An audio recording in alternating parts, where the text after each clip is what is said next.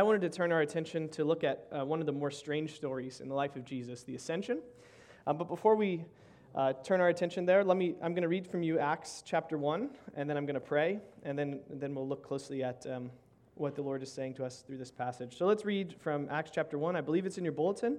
You can also open up your Bible or um, turn, turn to it any other way, that, any other device you might have that has the Bible on it. But let's read God's word now. Please give your, your attention to God's word. In the first book, O Theophilus, I have dealt with all that Jesus began to do and teach until the day when he was taken up, after he had given commands through the Holy Spirit to the apostles whom he had chosen. He presented himself alive to them after his suffering by many proofs, appearing to them during 40 days and speaking about the kingdom of God. And while staying with them, he ordered them not to depart from Jerusalem, but to wait for the promise of the Father, which, he said, you heard from me. For John baptized with water, but you will be baptized with the Holy Spirit not many days from now. So when they had come together, they said to him, Lord, will you at this time restore the kingdom to Israel? And he said to them, It is not for you to know times or seasons that the Father has fixed by his own authority, but you will receive power when the Holy Spirit has come upon you, and you will be my witnesses to Jerusalem and in all of Judea and Samaria and to the ends of the earth. And when he had said these things, as they were looking on, he was lifted up, and a cloud took him out of their sight. And while they were gazing into heaven as he went, behold, two men stood by them in white robes and said, Men of Galilee, why do you stand looking into heaven? This Jesus, who was taken up from you into heaven, will come in the same way you saw him go into heaven. This is God's word. Would you pray with me? Father, it's always an intimidating and a joy filled experience to be a guest preacher and to look out at people that I don't know very well. And my guess is that there is a mixed bag of people in this room, people who are suffering deeply and want to know why life has to hurt so bad, uh, people who are just having a wonderful Canada Day weekend and feeling supremely blessed and need to be reminded to give thanksgiving to you, uh, people that are just bored bored of the faith, people that are just uh, not sure how passionate they are uh, about this whole story of Jesus, and people who, are here that are just overwhelmed, washed up in your grace, very confident of your work in their lives. This, it's hard to know exactly who's in this room and how exactly to see your word penetrate their heart. So we put ourselves at your mercy and ask your spirit to take these words and make them uh, to our lives your words, that we might have a real encounter with you, the risen Jesus Christ, that your Holy Spirit might flow into us and empower us in ways that we, we weren't even aware of before, and that you would be honored and glorified, our Heavenly Father. These things we ask in the name of the Father, the Son, and the Holy Spirit. Amen. Well, I don't know how uh, much you know of the life and story of Jesus Christ, but um, for the, for the most part, I would say that most of the Western world is fairly familiar with the sort of vague, the big parameters of the life of Jesus. He's this man who's born in uh, modern day, sort of near uh, modern day Jerusalem. He uh, lives a life and, and, wanders around this area teaching as some sort of rabbi, and he gets into a bit of a fight with the religious establishment and dies sort of a martyr's death. Uh, but the mystery or the, the, the power of the Christian message is not just that he died this martyr's death because of his teaching, but that he actually uh, was in the grave for three days, was truly and really dead. His heart stopped beating, and then he resurrected and rose from the dead. This is sort of what sets Christianity apart from all other religions. And up to this point, if you are telling the story of Christianity to a neighbor or if you're even thinking about it yourself, this is absolutely exciting news that God, uh, that a person has come into our world who uh, was able to defeat death and resurrect from the dead. And as you learn more about this Jesus and as you see his teachings, you begin to see that he actually is indeed God coming into our world, breaking into our world, taking on flesh, and, and being fully human and fully God, I mean, this is just an overwhelming story. And I think a lot of people, even who wouldn't identify as Christians, can say, this is a powerful idea, this is captivating. But probably one of the most puzzling elements of the life of Jesus comes some 40 days after his resurrection. Because the Bible tells us that Jesus has, wanders around a little bit longer for 40 days. He meets with people and speaks with people. And then we have this passage here where it seems as though he's like an astronaut with a jetpack on, and he just sort of shoots into the clouds and he disappears. And we call this the ascension. And most people don't spend a lot of time thinking about the ascension and why it's important to who Jesus is and why it matters uh, for our faith. But, and if we're not careful, the ascension will become for us one of the most disappointing elements about it. And that is because, and I don't know, maybe, maybe you're not like me, but this actually is, in some ways, if I'm not careful, this becomes one of the disappointing elements in the life of Jesus. Because here Jesus is, he's resurrected from the dead. He's a true human being. He's defeated death and he's, he's alive again. His body is, is animated and yet, there's one piece of evidence on the earth that can substantiate these sort of claims of Christianity, set Christianity apart as historically true and accurate, and it's this body that has defeated death and will never die again. And yet, we read that this body now disappears, it's taken away. And there's a way, uh, there's a time in my life, and there's a way of thinking about this where I find this discouraging. I don't know about you. Especially if you're thinking about evangelism and you share the story of Christianity with people, and people say, all of it sounds excellent. Uh, the fact that this man, Jesus, defeated death and he's resurrected from the dead, this is unbelievable. I'm interested. How do I have an experience with this Jesus? How can I see that this is true? Where is this resurrected body that will never die again? And you say, oh, well, he's sort of ascended into heaven. He disappeared. He's not to be found now. This is something that, for the average non Christian, says, you know, feels like, well, isn't that very convenient? You know, this is very, very great of you to talk about this historical religion that has a, a real physical body, and yet the actual source of proof is nowhere to be found. And so the question I want to ask you uh, is this ascension good news? Is this important for your faith? I want that question to sort of sit with you as we think about this passage. And I want, to, I want you to think about um, is this a good strategy? Is God's strategy of sort of rescuing the world and including Jesus resurrecting from the dead and ascending into heaven, is this a decent strategy? Or would it have been better for Jesus to stay on earth and to go on some sort of world tour, you know, get a plane like the, the really hip preachers, and go on a world tour and show off this resurrected body and have these huge, huge gatherings and uh, see Christianity grow that way? Would it be better for him to submit himself to some of the most intense laboratory experiments of our day and let a bunch of people with white coats um, poke him and, and, and, explore this resurrected body? Would that have been a better strategy, or is this a good strategy to ascend into the heavens as he did? Okay? That's what I want to think about. And I want to look at this passage, especially as it tells the story of the ascension, and think, and think about this, what God's up to as Jesus ascends into the heavens. And I want to try to make the case that this story should be good news for you. You know, I want you to, as you think about Jesus ascending into the heaven from this point on, my hopes are that you would say that this is, this is an exciting story.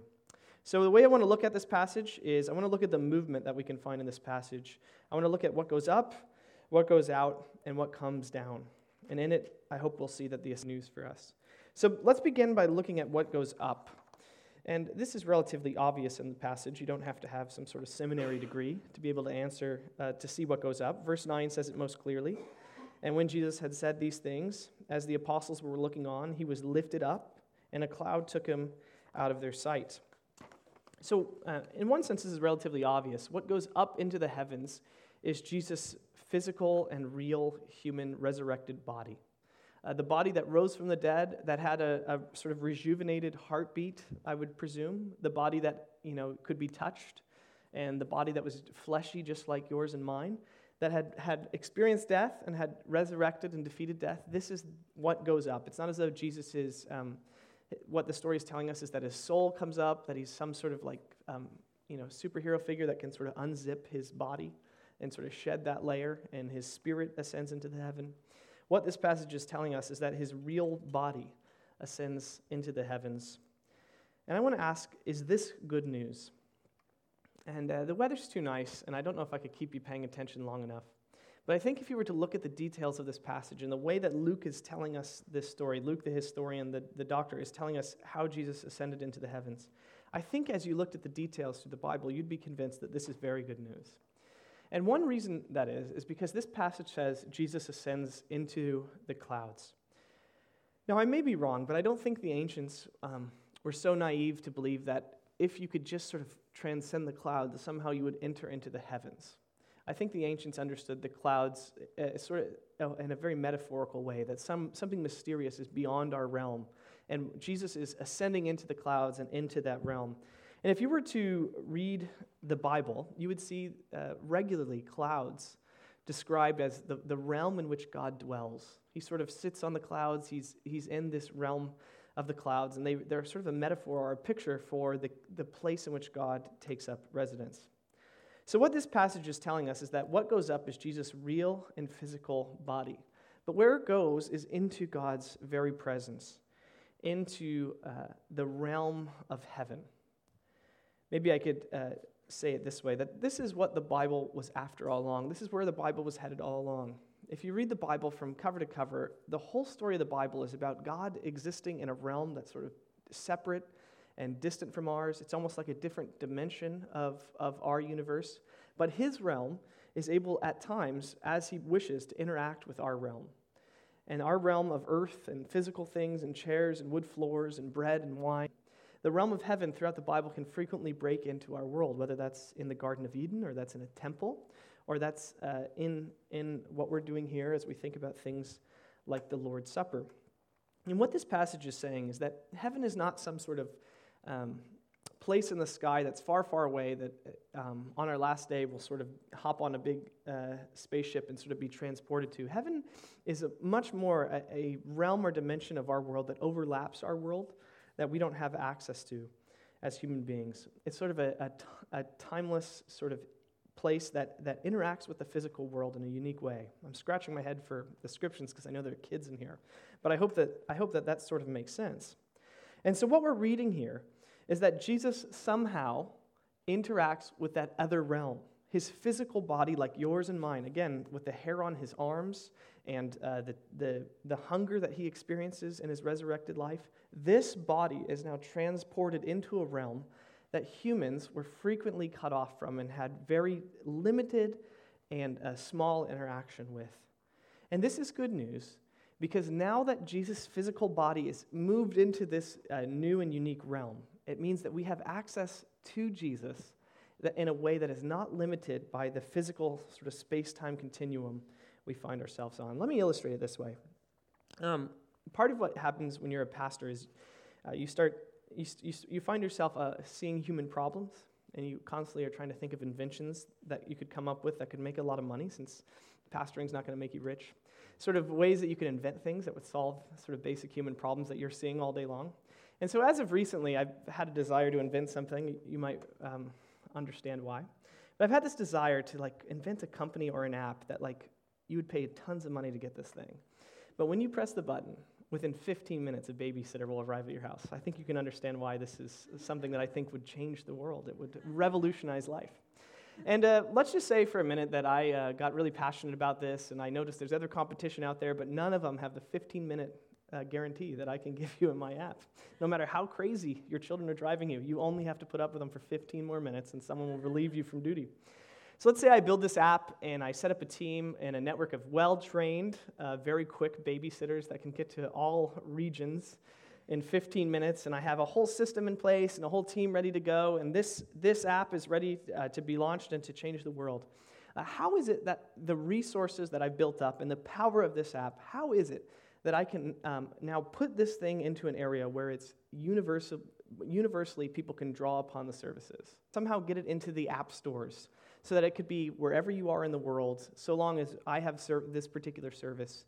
You could download this app, and now the, the benefits of my hard labor and my brilliant idea, to be honest, the benefits of all that are now at your very fingertips. No matter where you are, you can draw upon the benefits of these services. Does that make sense? And so, in the same way, when I take all this work and I sort of move it into the realm of the internet, uh, this now has a different ability for people to access it. So, also, Jesus and who he was, sacrificially giving of his life, living the perfect life, never, never uh, sort of moving towards his own selfish desires in a way that would put him in, in contradistinction with his creator, constantly obeying his heavenly father, and then sacrificing his life for the sins of the world now, all that he is and all that he has done has been brought into a new realm, which is much greater than the internet. It's been brought into this realm of heaven, which intersects with our world in a unique way, and, and we can draw and access in a unique way. And now, the benefits of what Jesus has done are at our fingertips, so to speak. Much better than downloading an app. No matter where you are, He's a real human being with real human ears like yours and mine. And yet, when we pray, He now can hear our prayers as they're sort of brought into this realm that is unique and distinct from ours. This might be complicated, but I'd hope you spend some time wrestling through and thinking about this because I think this is good news. Because what it means is this that Jesus was a real human being like you and me. He was a son of Adam, a son of Eve.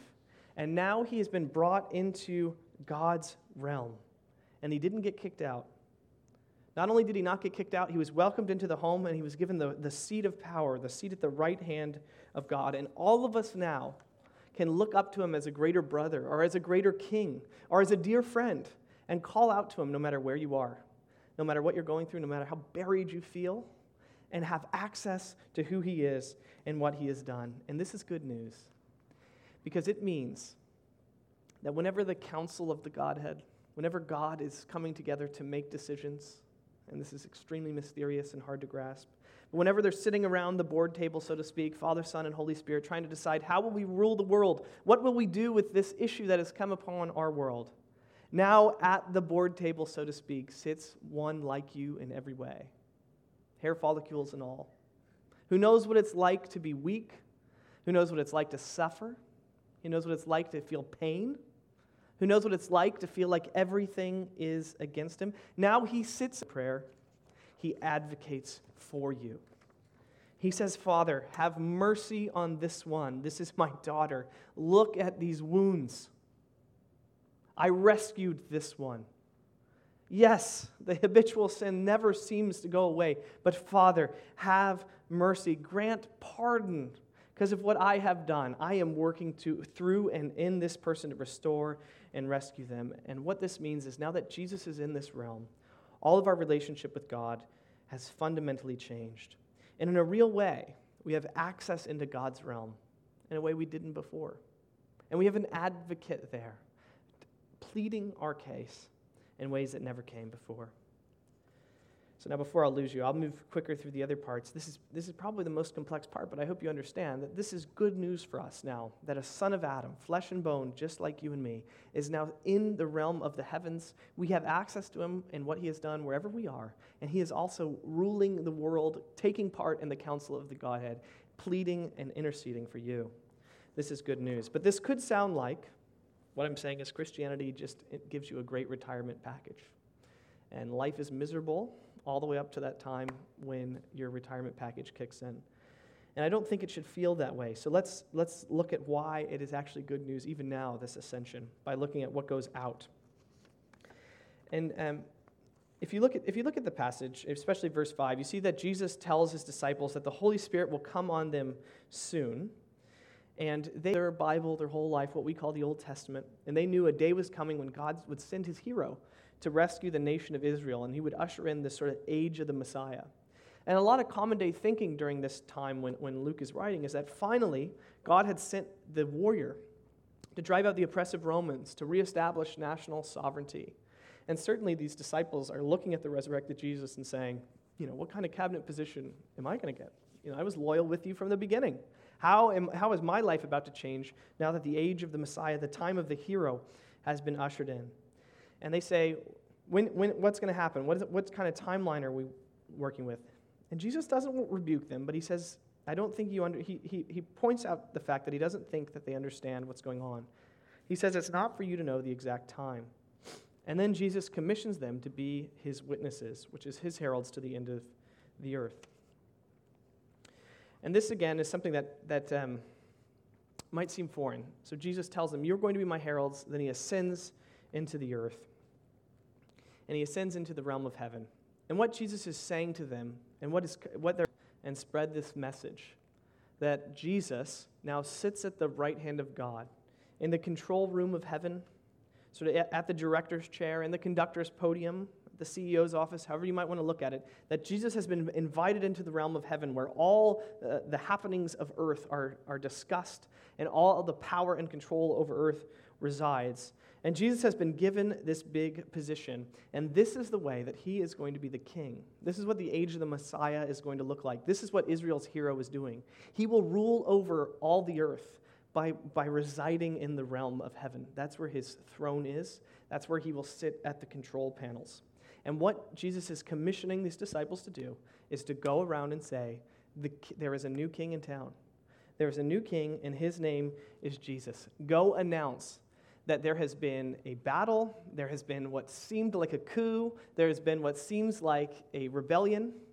And in reality, what has happened is a new king has defeated all the powers that resided over the earth, all the sort of evil, uh, demonic, satanic forces that resided over the earth. The new king has destroyed them, and he is now uh, reigning from his throne in heaven. And this is the message that you need to go spread. And in the same way, a herald in the ancient Near East know, obviously they didn't have news, they didn't have television the same way we would do. You would send out heralds to all corners of the kingdom and announce that there's a new king in charge and allegiance to this king is demanded. And these heralds would run around from city to city, and huge parties would take place because anarchy is bad and, and kings are good. Now, these first disciples are sent out as heralds and told to go spread this good news that there's a new king in town. Maybe I could illustrate it this way last winter, around Christmas time, I was uh, asked to officiate a wedding in Prince Edward County. And I don't know if, I don't know if anyone has ever been in Prince Edward County in winter, because to be honest, as I was driving around, I thought I was the only human being uh, uh, near in this area. And I decided I was a bit early for the wedding, and I had some downtime, and I decided I wanted to check out Sandbanks Provincial Park. And I pulled in, you know, ready to pay my like $47 fee or whatever it is to get your car through the, door, the gate. And there was no one at the gate. I thought, oh boy, this is amazing. And I realized in winter, you know, during winter hours, the park's just open. And so I drove into the park and I found a nice place to park and to sort of walk out. And it's December, it was cold, so I'm all bundled up. But I decided to just walk around on the sandbanks. And I had the place to myself. And honestly, it was, it was an extremely uh, beautiful experience. And I was in a time of life where I was wrestling through some hard questions, and I thought, well, this will be a great place to spend some time peacefully uh, thinking and spend some time in prayer. And so I wandered around for a while, just taking in all the scenery, enjoying the beautiful sand, enjoying sort of from, from my, with my eye, just down the coast, that I saw something, these bright colors. And what do you know? I saw a hammock set out, and I saw chairs and a table, and I thought, oh my goodness, you know, this is my lucky day. Not only do I have the whole park to myself, but literally I could live here for a couple hours if I really want to. I could take a nap, or I could sit at this, this table and spend some time. And so I worked my way over to this uh, area and I sat down, and it really was uh, wonderfully peaceful. And I felt, um, you know, this was a great area to pray and to think about things. And as I started to pray and uh, sit still, I heard someone yell, What are you doing here? Which isn't what you want to hear when you're setting out to pray. And um, as I'm, I'm sitting there, uh, this man approaches me with his dog, barking at me, saying, What are you doing here? Why are you on my chair? Somehow, some, some way, as I was walking around uh, Sandbanks Provincial Park, I had wandered away from the boundaries of the park into someone's private property. And when a messenger came and said, That's my chair, everything changed. now my plans changed. My plans to sit here for a couple hours and pray, they totally changed. I had to get out of this person's property because it didn't belong to me and I didn't have any access to it, any rights to walk on this particular land. And this is, this is what we're seeing here as Jesus uh, is sending out these heralds. These heralds are to run throughout all the world and say, There is a new king now, and you are on his property. And being on his property changes everything. This world now belongs to him. He is its rightful king, and you are walking on his land. And this is the message that they were sent out in the, to their time in a very difficult time to sh- uh, share this message, just like ours. A, a world similar to ours where people will say, It's my body. I can do whatever I want to, with whomever I want to, whenever I want to. You know, this is my life. I can conduct my business with whomever I want to in a manner that I want to. Uh, they were sent out as well with this radical message to say, This simply is not true. You are on someone's property. This is Christ's world, and you will answer to him for how uh, you conduct yourself. You may think you can do as you well please, but there is a true king, and he will take care of business one day. We're not on our own land, we're on Jesus' land. He's the true king, and everything is under his watchful eye. And this could come across as bad news, as though there's now some sort of regime that is sort of watching us on CCTV constantly, making sure that we behave ourselves and looking to constantly smack us on the wrist.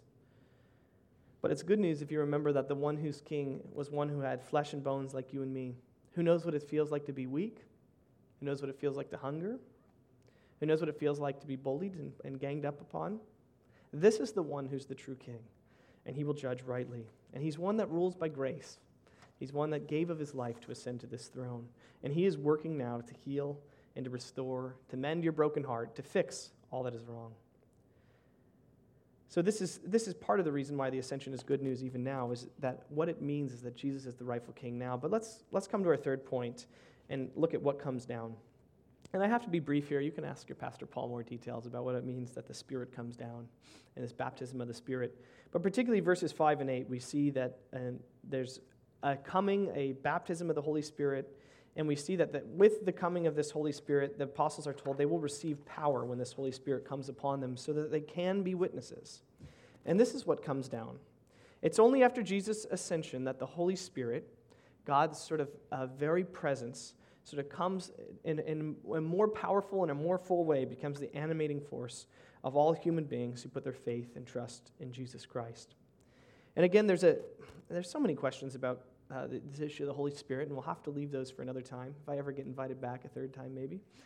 but, um, you know, th- this was a common theme that the, Bi- that the Bible plays out. It's not as though this is a major surprise. If you want to, later in the evening, you could look up Ezekiel 39, where we read that God was going to wipe out his enemies and destroy them and rescue his people. And, and upon doing that, he was going to pour out his spirit on, on his people so his people would know that he is always with them.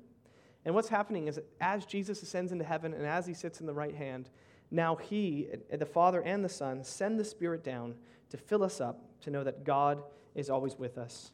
And the Spirit empowers these 12 disciples, well, 11 disciples at this time, who were quite cowardly, who we read were hiding behind locked doors. He moves into their life. He teaches them to love again. He teaches them to hope in seasons of despair.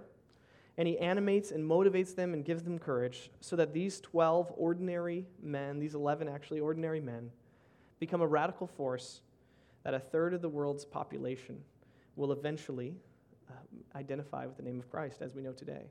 This is all the working of the Spirit uh, inside these men, animating them and controlling them and filling them and empowering them to do things they never thought they could do. And so, this should be good news to you today, whether you're a doctor or a mother or a lawyer or a plumber. God now is accessible in Jesus Christ. He's the king over this earth. No matter how much injustice you, you experience, he will one day set all things to right. And when you hold out your hands and you say, Fill me with your spirit, he is more than faithful. The victorious king will send his spirit deeply upon you to teach you how to love again, to teach you how to hope, to animate you to be witnesses in areas you couldn't think you could go, to move into de- darkness and decay in cities, places where people ought not go, to move into those places and shine the light of the gospel. This is why the ascension is good news for us today. With that, I'll, I'll stop, but let's say a prayer, and then we'll go to the Lord's Supper.